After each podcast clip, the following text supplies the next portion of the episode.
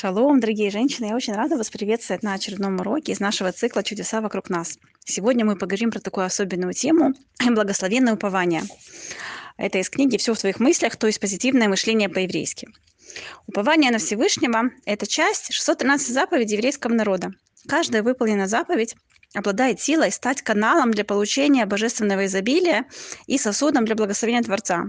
У каждой заповеди есть свое особое уникальное свойство – Заповедь упования позволяет нам получить максимально возможное благословение Всевышнего. Уповая на Него, мы на самом деле просим у Него послать нам изобилие и исполнить все наши желания в лучшую сторону. Мы обращаемся к Нему с мольбой. Да будет на то твое желание, то есть, чтобы у тебя Всевышний возникло желание воплотить наши желания, даже если мы недостойны. И влияние таких слов, оно огромное. На самом деле мы как бы просим у Всевышнего создать новое желание, которое у него до сих пор не было. Но можно ли создать, можно ли создать желание Всевышнего? Да, можно. С помощью упования на Творца мы можем создать новую реальность, новое желание Творца, желание которого до сих пор не было. И эта просьба, исполненная веры, чисто, искренне, да, от глубины сердца, она создает этот потенциал, и Всевышний может этот потенциал реализовать рассказывает Аждот из Нью-Йорка. Я живу в Америке, и до 27 лет не удостоилась выйти замуж и не нашла свой идеал. Идеалом я видела молодого человека, который учится в Ешиве, для которого изучение Торы – это все э, самое важное в жизни, который после свадьбы продолжал бы учиться, а не работать. И мы бы вместе удостоились построить настоящий еврейский дом на крепком фундаменте Торы – все мне говорили, что у меня нет никаких шансов найти такого человека, потому что мне уже 27 лет, и найти молодого человека старше меня, который бы продолжал учиться, это просто невероятно. Ведь все шиботники намного младше. Кроме того, какой молодой человек, посвятивший всего себя Торе, захочет жениться на такой, как я, которая не училась в ортодоксальной школе, чей папа не носит черную шляпу. Я впала в полное отчаяние. И случайно, слава Всевышнему, случайно, я от себя добавляю, да, это э, можно сказать, как будто в кавычках, потому что на самом деле ничего случайного в нашем мире не бывает. Значит, я краем уха услышала о занятиях по позитивному еврейскому мышлению и сказала себе, попробуем. Если не поможет, то точно не навредит. И так я осознала невероятную силу упования на Творца. Я поняла, что при помощи позитивного мышления и упования можно добиться всего. В тот же день я решила, что я не буду жить в мире реализма и логики, потому что очевидно, что таким образом у меня нет никакого шанса найти того, кого я ищу. Но в мире всемогущего, всесильного Творца, единственного, от которого приходит спасение, я все могу получить.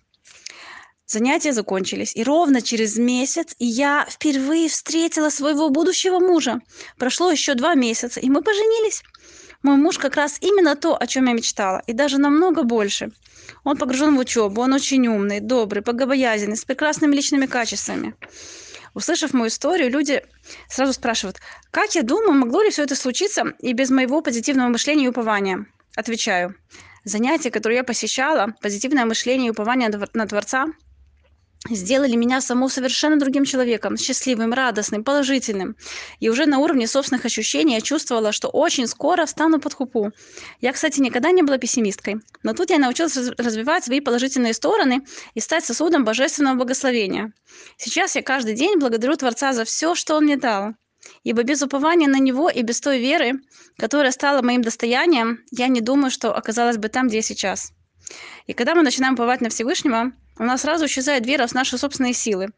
Человек не может полагаться на две вещи одновременно. Когда вера Всевышнего, э, во Всевышнего великая и сильная и прочная, человек полностью устраняется перед ним и, соответственно, не полагается на силу и мощь своей собственной руки. И поэтому в состоянии упования, когда человек недостойный изобилия, он может его получить. Вера и упование человека на Всевышнего приводит его к осознанию, что он сам ничем не может себе помочь, полагаясь, и нужно полагаться только на Ашема. И так как только Святой Благословенный Он может его спасти, он, такой человек, явно удостоится милосердия и спасения.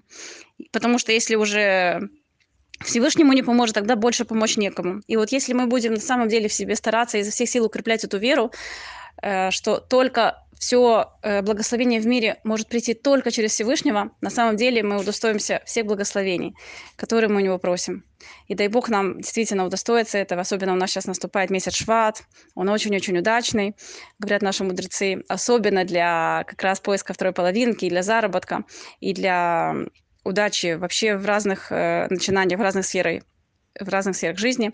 И дай Бог нам всем действительно увидеть много-много успехов и явной помощи Всевышнего во всем. Всего самого доброго. Ходыштов.